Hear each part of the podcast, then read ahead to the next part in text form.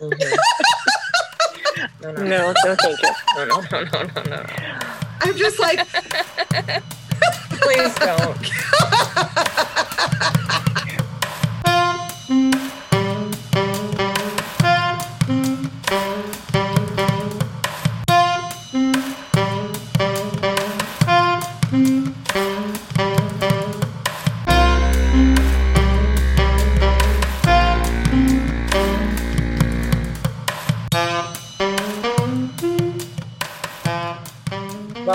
Welcome to Seeing Red the Pod, episode 48, where we always discuss the latest Nebraska issues. I'm Stephanie, and here with me today, as always, are April and Melody. Hey, ladies, how's it going? um, Hello. I'm so tired you cannot even believe it. Me too. Marigold. Well, let me tell you about this damn dog. Marigold. She's so horrible, guys. Hmm. She has figured out we have to keep the trash behind this door because otherwise she'll get into it. And we tried every kind of trash can. It's all, all of the dog proof trash cans are lies. So we get so we we put a trash can behind the door, but the door doesn't always latch very well. But it's worked. Anyway, she figured out that if she taps it and she taps it hard enough with her nose, she can get it to bounce off the door frame and it'll bounce just enough she can put her nose through and open the door all the way. And so then mess up now she's trash. getting in the trash. and because she's getting in the trash, she's waking up in the night and vomiting.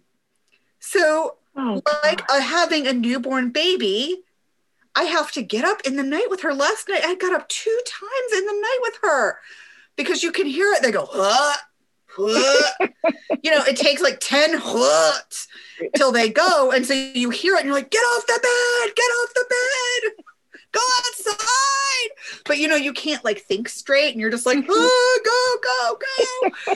and so then you have to get up and open the door and then you have to stand there and you're like okay well did my dog die out in the yard i can't hear her but she's not coming back and now i'm worried but it's too cold because i'm in my pajamas and anyway it, it's a whole thing it's a whole thing and it happens in the middle of the night and i'm tired reason 798 I can't have a dog. Mhm. I love dogs. I like visiting dogs, but I Mhm. don't want to live with a dog. Mhm. i would recommend a less intelligent dog Big Marigold's too slobber dum smart. dog. Yeah. yeah Um, this or weekend, smart dog that is not stubborn. That This would be good too. I was talking to Chloe, um, my daughter, on her birthday, and in the middle of her telling me something very important in her life, I got distracted by this baby corgi wiener dog. You guys, I I am not a dog person, but I felt very compelled that I needed a dog. Uh, when I saw it, it was freaking adorable. I'll drop So- Marigold off. It'll be no, fine. thank you. No, no, no, No, no, thank you. no, no, no, no, no, no. no, no. Stephanie, Stephanie, like kind of collects pets. Sometimes she has a lot of. Them. And one time, listeners, I told her about a cat next door, and I told her she couldn't have it because she told me to tell her not to get any more cats. And then she got mad at me and said, I want it more because you told me I can't. That sounds Like- right. You told me to tell you. Mhm. I mean, I was disappointed I did not get a kitten for my birthday.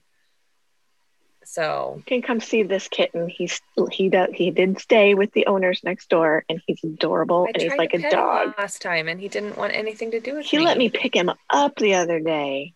You know, there is like a state capital cat that Mm. was gone for like a week and just Mhm. came back. It was like He's front back. page of the Lincoln Mhm. Journal Star this morning. Yep, slow news day. I was I was very very happy to see his return. I gotta Yes. say, I really like living in a political time where the top Sunday newspaper in the capital city is like, Capital Cat has returned, front page news. I'm just like, finally. It's not, you know.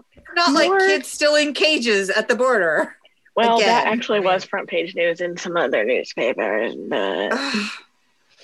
well, I know yes, there's a lot a- of noise, but they're like actively figuring it out. And Mhm. so, you know, I'm not quite ready to throw Yeah, darts yeah. at that picture just yet. Um, Yeah. It's incredibly complicated, and they and they're they're returning kids back to their families, and you know, it's just Yep. it's just and they're not turning to- away unaccompanied minors. yeah, it's just nice to not feel the constant, ever present pressure of impending full on fascism. Mhm. It's like, I oh, mean- you know, legislatures arguing about stuff. I, Yeah. I still feel Okay. it a little bit. I gotta, do I, gotta be honest with you. Well, I mean, Ricketts is still the governor. That's He's not, bad. yeah, that's But he thing. just spent the weekend eating meat, so I would never wish harm upon anyone, but there are studies that would indicate that lots and lots of meat negatively impacts your cardiovascular health. I mean, so you know, we actually on Seeing Red, one of the contributors, uh, Dr. Julia Schleck, she published about Pete's meat, Please don't. um, Ricketts National Embarrassment of the Week. because last week was when he was a national embarrassment for telling Mhm. all of our kids will die from weed. Even Esquire was like, Nebraska's governor's gone full on reefer madness. Yeah, because all these other states, all the kids are dead. Don't you know?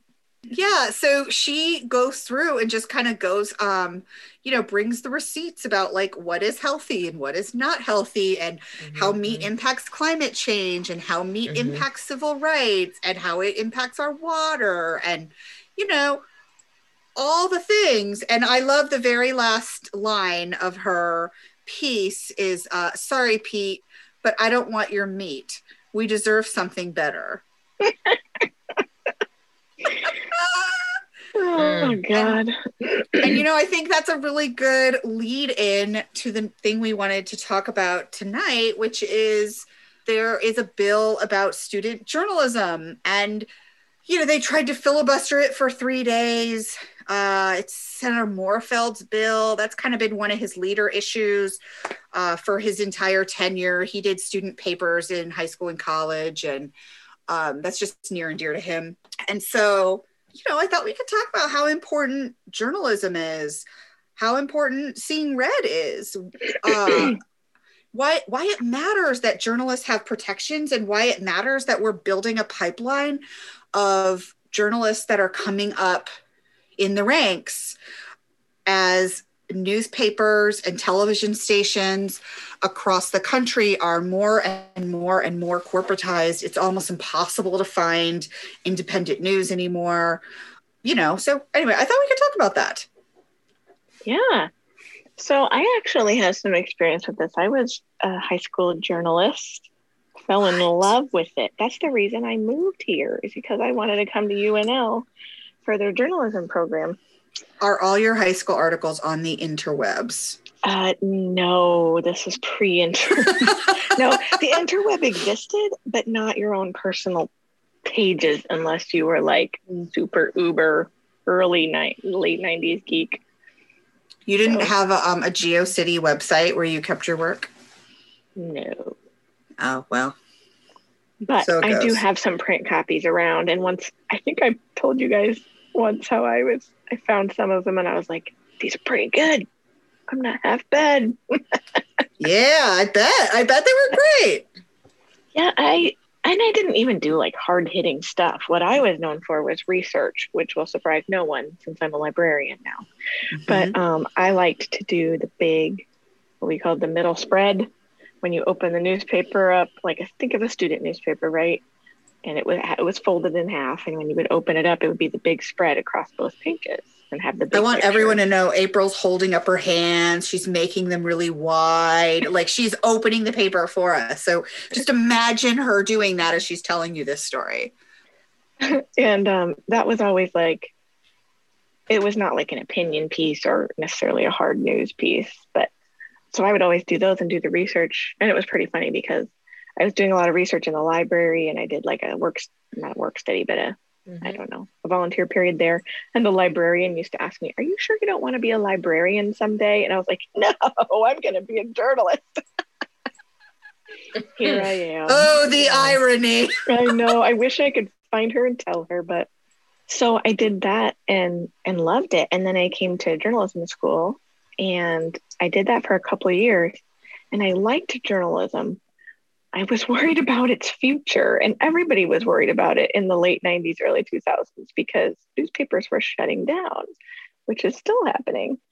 And I just had done a lot of work with children over the years. And so I explored teaching, and that's what I do. So I don't have a journalism degree, which is a major thing I don't have, which is fine. So I'm not it's necessarily a bona fide journalist, but I've been through some of the hoops and seen a lot of it. I have a lot of friends who work in local journalism in Nebraska. So, yeah. And what we've seen is that they are closing down. They have closed down over the years. Um, some of them consolidated over the years. Um, I mean, we can see it right in um, the two biggest cities in Nebraska, right? Omaha and Lincoln. And they do the majority of the coverage for state politics and national politics.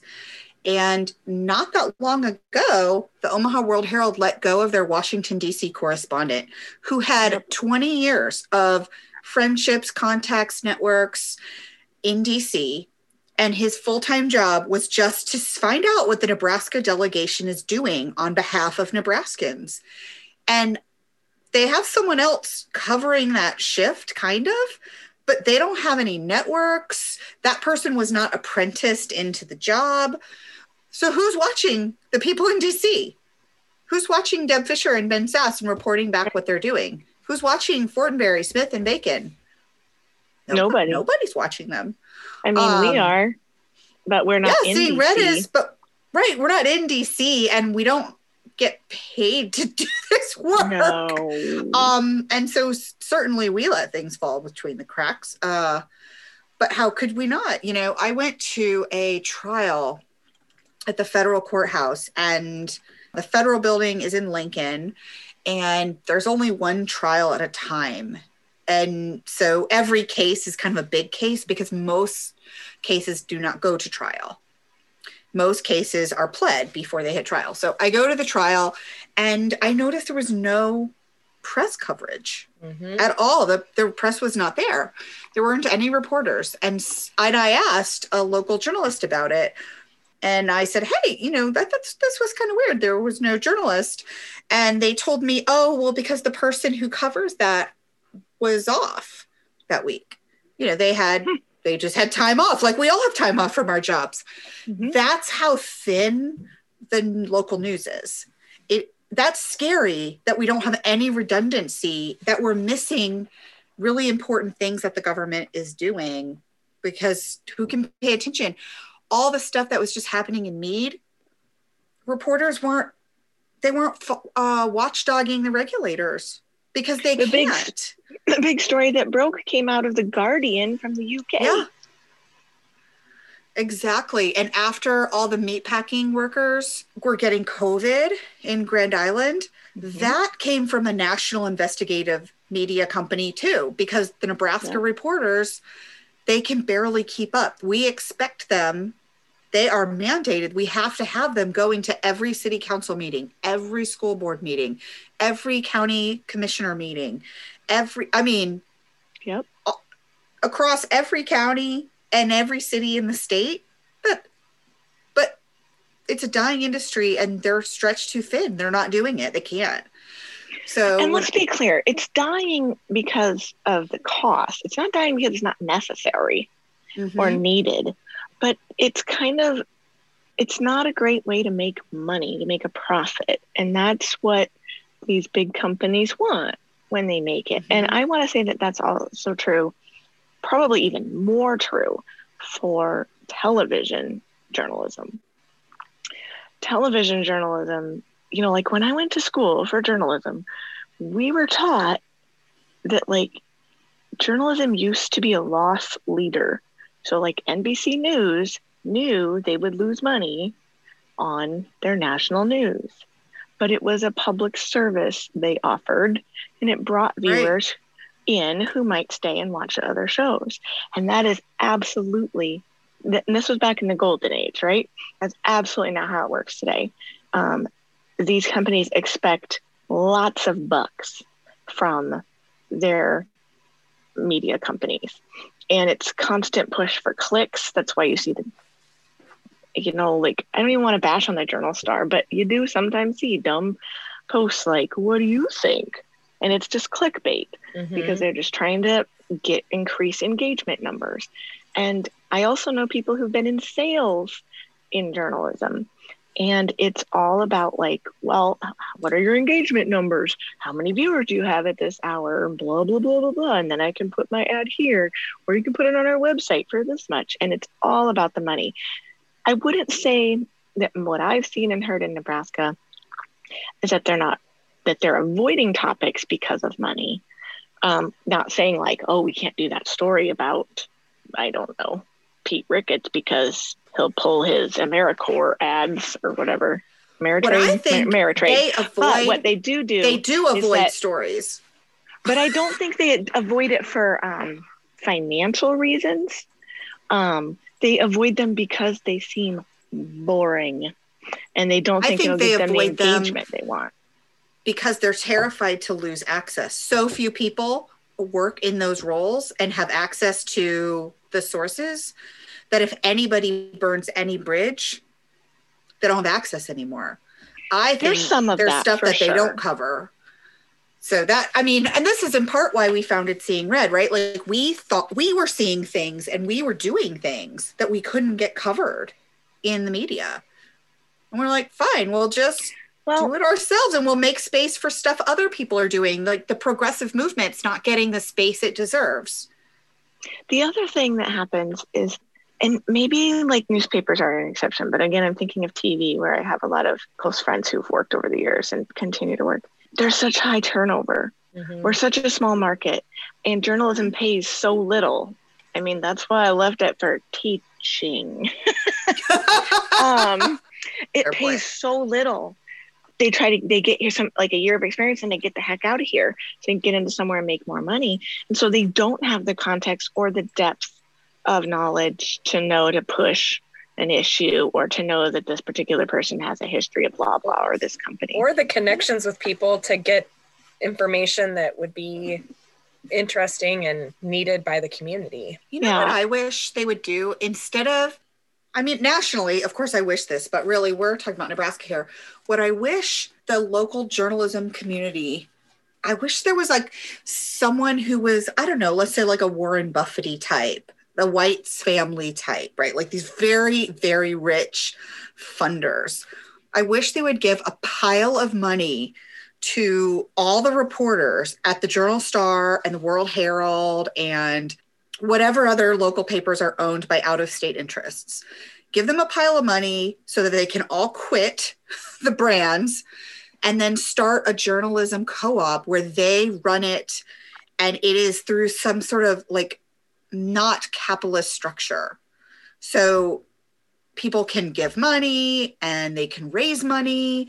Um, because I think that's part of the problem too, right? Like where you have these capitalism interests over the news interests. I think that's There are some- too. there are some places where there's been a couple successful um of those co-ops like you're talking about. I don't know if that's the word they used, but um I remember there was a Denver podcast. like that. I was going to say it's in Colorado because there was a podcast of some people who got laid off and they started their own thing um, Yeah. like that. And they broke an amazingly important story about what I remember listening was um, recycling that you're paying for and you think you're helping the planet and it's not going to recycling. It's going straight to Oh the yeah, dump. yeah, yeah. I Yeah. think I listened to the same one. yeah. So they can be successful. Oh yeah. Oh yeah. So that is uh so you know that's just all a big tapestry about why it's so important that we also have a robust student journalism because this is you when you're teaching young people to think critically, to ask tough questions, don't accept things at face value. These are skills they can use their whole life.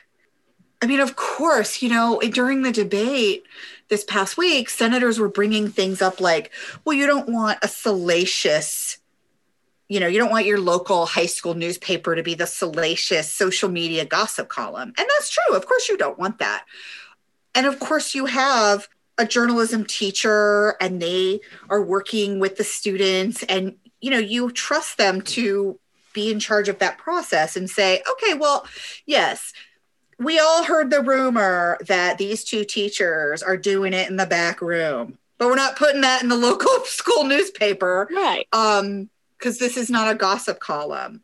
But Now, the, these schools also, these newspapers also have like editorial processes, and the students work with those too. Like, yes, there's an adult, an adult who will be the bottom line, you know, but most of these students are doing it for the right reasons. They don't want to publish that either. And then the editor of that section of the paper or whatever, or the editor in chief, you know, they have to prove themselves and they don't want to do that either. They want to do this Right, for a and a living, a far lot of them. it's a far cry from saying no oversight to like I feel like they're trying to create this paradigm where if you give student journalism the protection it deserves to have a free press at high schools and colleges, you're saying there will be no oversight. And that's just not true. Right? Whoever the faculty and teachers are that are overseeing these classes and these publications, they're going you, they're they're going to do their job Well, and if so- something if something is published that you know they're going to have to defend it and they know that so these things are already happening but that does not mean you want the administration the school board the superintendent they should need to sign off on the school newspapers So it's a reminder that this bill did not come up because we have a problem of high school students um, and their newspapers not being ethical, right? And needing more supervision. This bill has come up to protect students' rights to investigate and write.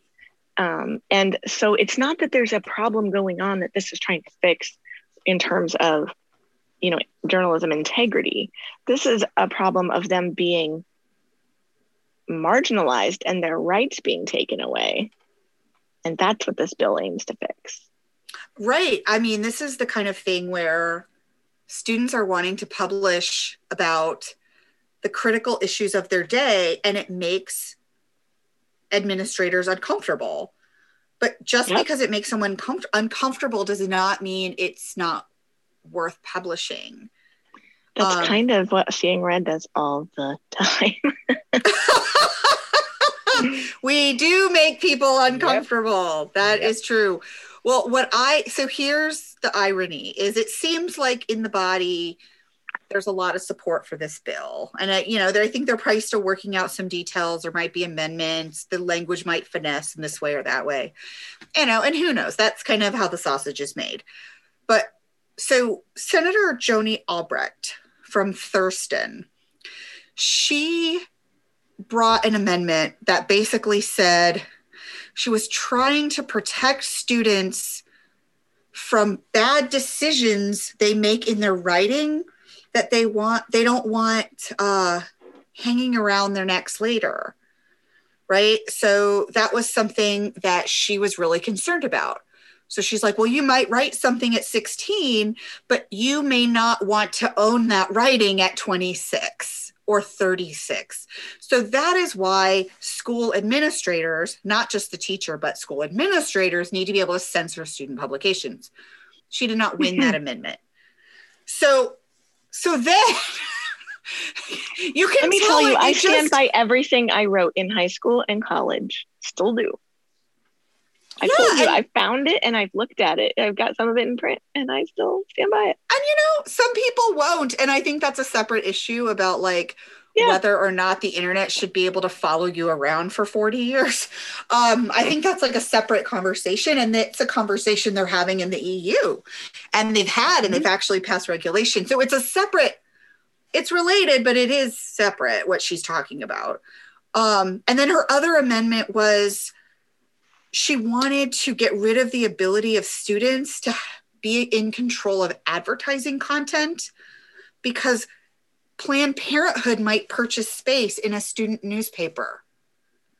And you know, really what she's worried about, and she brought um she brought the abortion bill last year that they broke every process and they put bad policy on the books that hurts um, women and those who could get pregnant. It is, she said, if Planned Parenthood is able to purchase content, you know, we're going to have some major problems.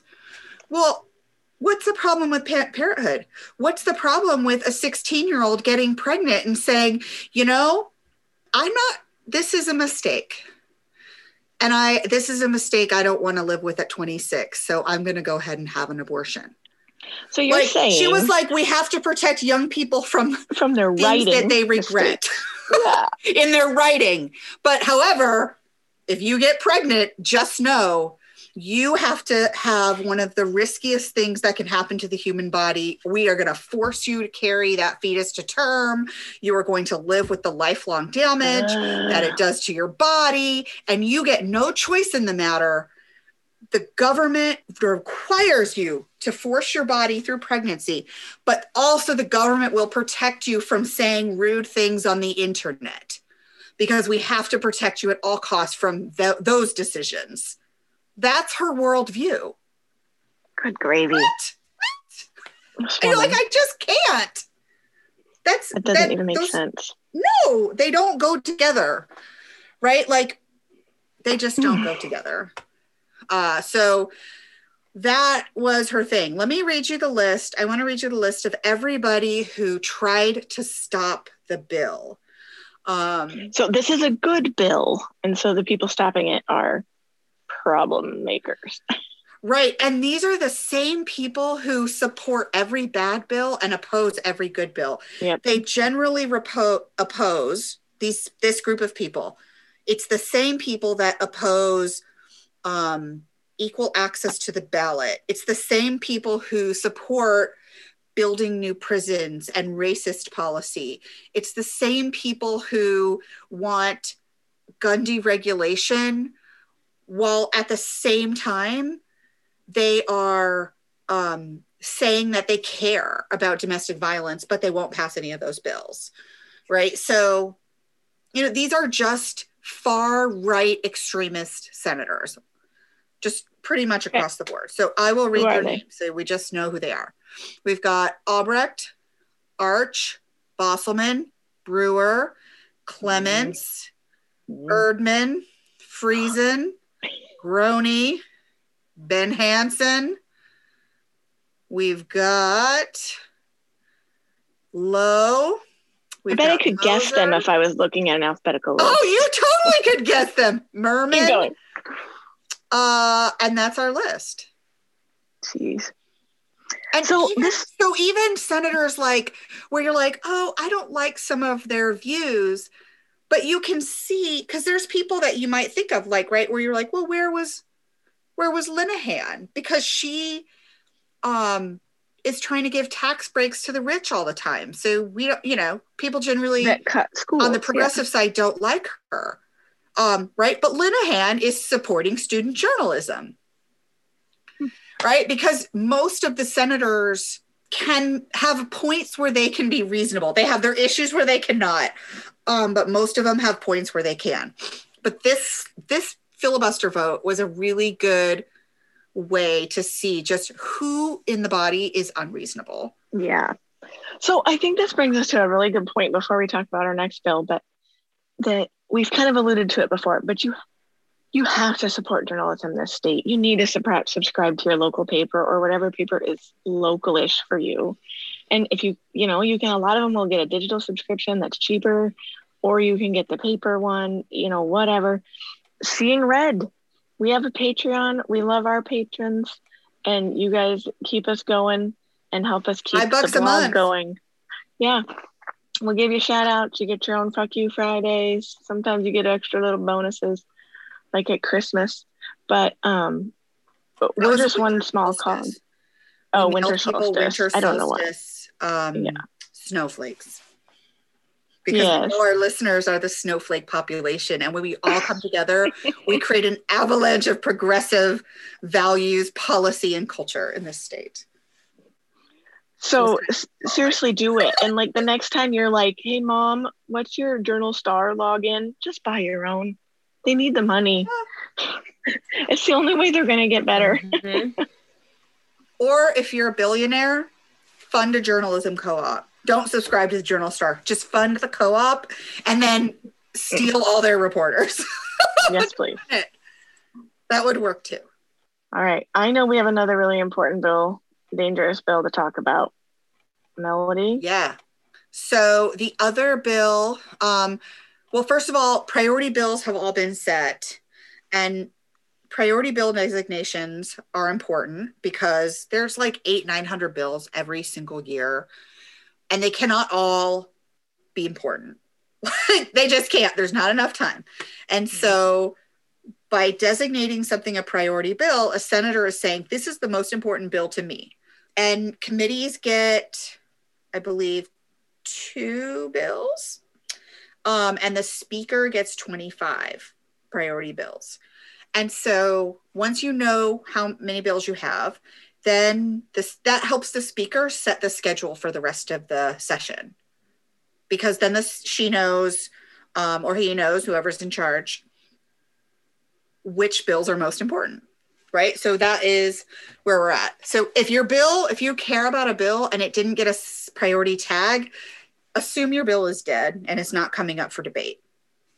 Uh, that's it's pretty safe to assume that at this point. So a bill that I was really worried about, and that worry has come to fruition, is this bill called permitless carry. And the bill, what it does is it says counties can opt out of the concealed carry permit process. So their residents can carry uh, loaded guns concealed basically wherever they want without the eight hours of mandatory training and without the background check that the permit process requires. And, and it's ludicrous. It's not rigorous training. it's a one day like class. Yeah. Well, the gun lobby makes it sound like, well, I have to take this whole day of classes. Yes, it's one day. And the other thing is, once you get your permit, as long as you renew it before it expires, you don't have to take the class again. So it's good five years. You can renew it. That one day of training turns out as good 10 years. Renew it, good 15 years. Renew it, good 20 years. Yep. One day of class, and you can basically have a concealed weapon in Nebraska forever as long as you renew your permit on time. And they think that's too high of a bar. Can you even that's imagine? Ridiculous. Can you imagine like waking up in the morning and being like, you know, I don't know, anybody, anything. Screw all of you. I'm kind of a I'm kind of a learning nerd and I hate to say this and because my insurance agent listens to this podcast. Oh no. But I've had to take stop class more than once. and, but I'm a nerd that I'm like, well, I really am learning. like I've driven since I was six, 14 or 15. Mm-hmm. But yeah, sometimes there's stuff you forget and you're like, yeah, I really should. And I've picked up important things every time. Like they change. Like they used to tell us put your hands at 10 and 2, and now they don't recommend that anymore. Oh, they don't? Would, no. Where do your hands go? Oh, nine really? and 3. You have more okay. control. And um, your mirrors, they should be so far out that you have to tilt your head all the way over to see the side of your car because your blind spot is farther out than the side mm-hmm. of your mm-hmm. car and they should be pointed down farther. Anyway, I'm just saying we can all stand to learn something and do some review on things that can be deadly, like driving. Yeah. Or gun. Yeah. I mean, my gosh, what I mean, like that would be so great if you got, you know, you got like a, oh, you did something naughty with your gun, you have to go back to class. I mean, but we don't have that kind of there's but all I'm kinds of mis- like, misdemeanors you can get, yeah. and you don't lose your gun privileges. But so we don't even have that requirement. But then no. this bill would allow them to carry concealed, so they could be around you with this hidden gun or anyone without any permit process whatsoever, not even once in mm-hmm. their life. Mm-hmm. That's insane. It's, well, and here's the part this is the quiet part that nobody wants to say there were, I believe, four different bills about the gun permit this year. And that's really interesting because as long as I've been watching, like the last five or six years, there's been no um, no bills about the gun permit. They don't really try to change it. They've been pretty happy with it. They think it's reasonable. You know, like there's just no no movement on that. I was talking to an activist earlier this week um, that we've had on the pod, Bear Alexander, and he asked me, I said, you know, they just want to make it so that if somebody kills somebody, that they don't get in trouble for not having their permit. They want to make sure it's as easy as possible to legally kill somebody without getting in trouble. And he asked me, uh, well, how often does that happen where somebody tries to legally kill somebody? Go, you know? And I said, well, I can think of one specific example that would give us a reason for why there are so many bills this year. Jake Gardner had an expired concealed carry permit. He was illegally concealed carrying, and then he k- killed somebody being in a place he shouldn't have been because he intended to go downtown and hunt protesters and kill them, which he then did. Um, and they're terrified. They're now terrified that they're they might be the next Jake Gardner because the gun lobby at its heart is racist and misogynist at its very heart. Um, and you can see that. You could see that in the Capitol protests. All those people um, and all of the insignia that they are wearing.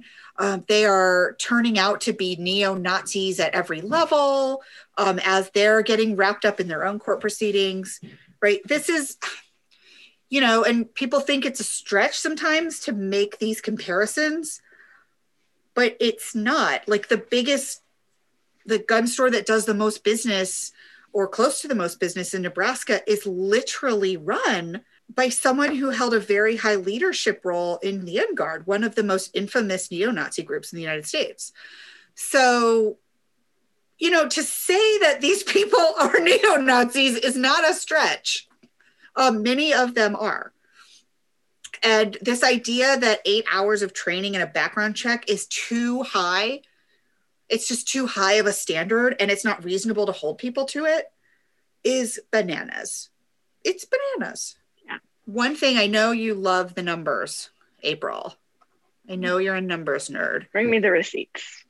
Bring you the receipts. So they have passed similar policy in other places. And that's kind of nice when that happens because you can see what's you know what happens um, in those states and kind of project what might happen in your state. So, so in alaska other states have allowed permitless carry and you're going to tell right. us what happened after okay. Right. So in alaska they ended they didn't require permits in 2003 and their aggravated assaults with firearms went up by 82% in 2017 so in That's, four years dang well, 2003 to 2017. Well, 14 years. Still, that's mm-hmm. humongous. Yeah. So um, when Missouri passed permitless carry, they saw a 25% rate of increase for aggravated assaults um, within the year after passing their permitless carry. Yeah, it was fast. It just went up fast because suddenly everybody everywhere had a concealed weapon. And despite nonsense like an armed society is a polite society, no, an armed society is a violent society. Mm-hmm. So, Arizona, same thing. They got permitless carry. And you'll be shocked to hear this, but their aggravated assaults went up. And aggravated assaults are one that involve a lethal weapon. Yeah. You know, I'm not polite because I'm afraid you'll shoot me if I don't. I'm polite because I'm a decent person. right. And the people whom I'm most in danger of are people carrying a weapon who aren't polite. right. Um, no, so that it's, I mean, the data is crystal clear that this policy does increase um, violent assaults. It, it's just it's crystal clear. And and just common sense would say oh you want to carry a loaded gun to my local grocery store where i'm shopping with my children? And okay. you think having a background check and eight hours of training is too much before you interact with my children with a loaded gun in your pocket? Hmm. Okay. Like that We- doesn't make sense. And we already allow open carry. Yeah. I mean, and that no scares the dickens out of me, open- but at least I can Oh, see yeah. it and I can be like, not going near that guy. I'll avoid Maybe I'll you. even leave. I might even leave. oh, I because- definitely leave. Yeah. Um, I was actually today, we were in a small town and there was nobody wearing a mask, and I left. I was like, no, I'm not using that bathroom. we found a city park to go get some exercise, and I used that park bathroom because it was open and there ain't nobody in there. So Yeah. if you think I can avoid, if I'm going to avoid coronavirus germs, I'm definitely going to avoid your gun. Well, the thing about open carry, the only reason, unless you are law enforcement and it's you're required to be open carrying a firearm, the only reason to openly carry a firearm is because you want someone to know you might kill them at any moment. There's just no other reason. hmm And we haven't talked about this yet, right? Though, but like, um, lots of people accidentally shoot themselves, Oh yeah. That happens all the time. and sometimes That's- they shoot and injure themselves, and sometimes they accidentally shoot and kill themselves. Like even hunters who have hunting permits. There was one in Nebraska a few years ago. They found him there, and it was it was they had pretty good evidence that it wasn't a suicide, and that it was an accident. Well, and the number one um, way people die by firearms in Nebraska is suicide. And it's mostly men in their 20s and 50s. So this doesn't, this will increase aggravated assaults and it possibly can increase other types of firearm related deaths, accidents, suicides, right? All those kinds of things.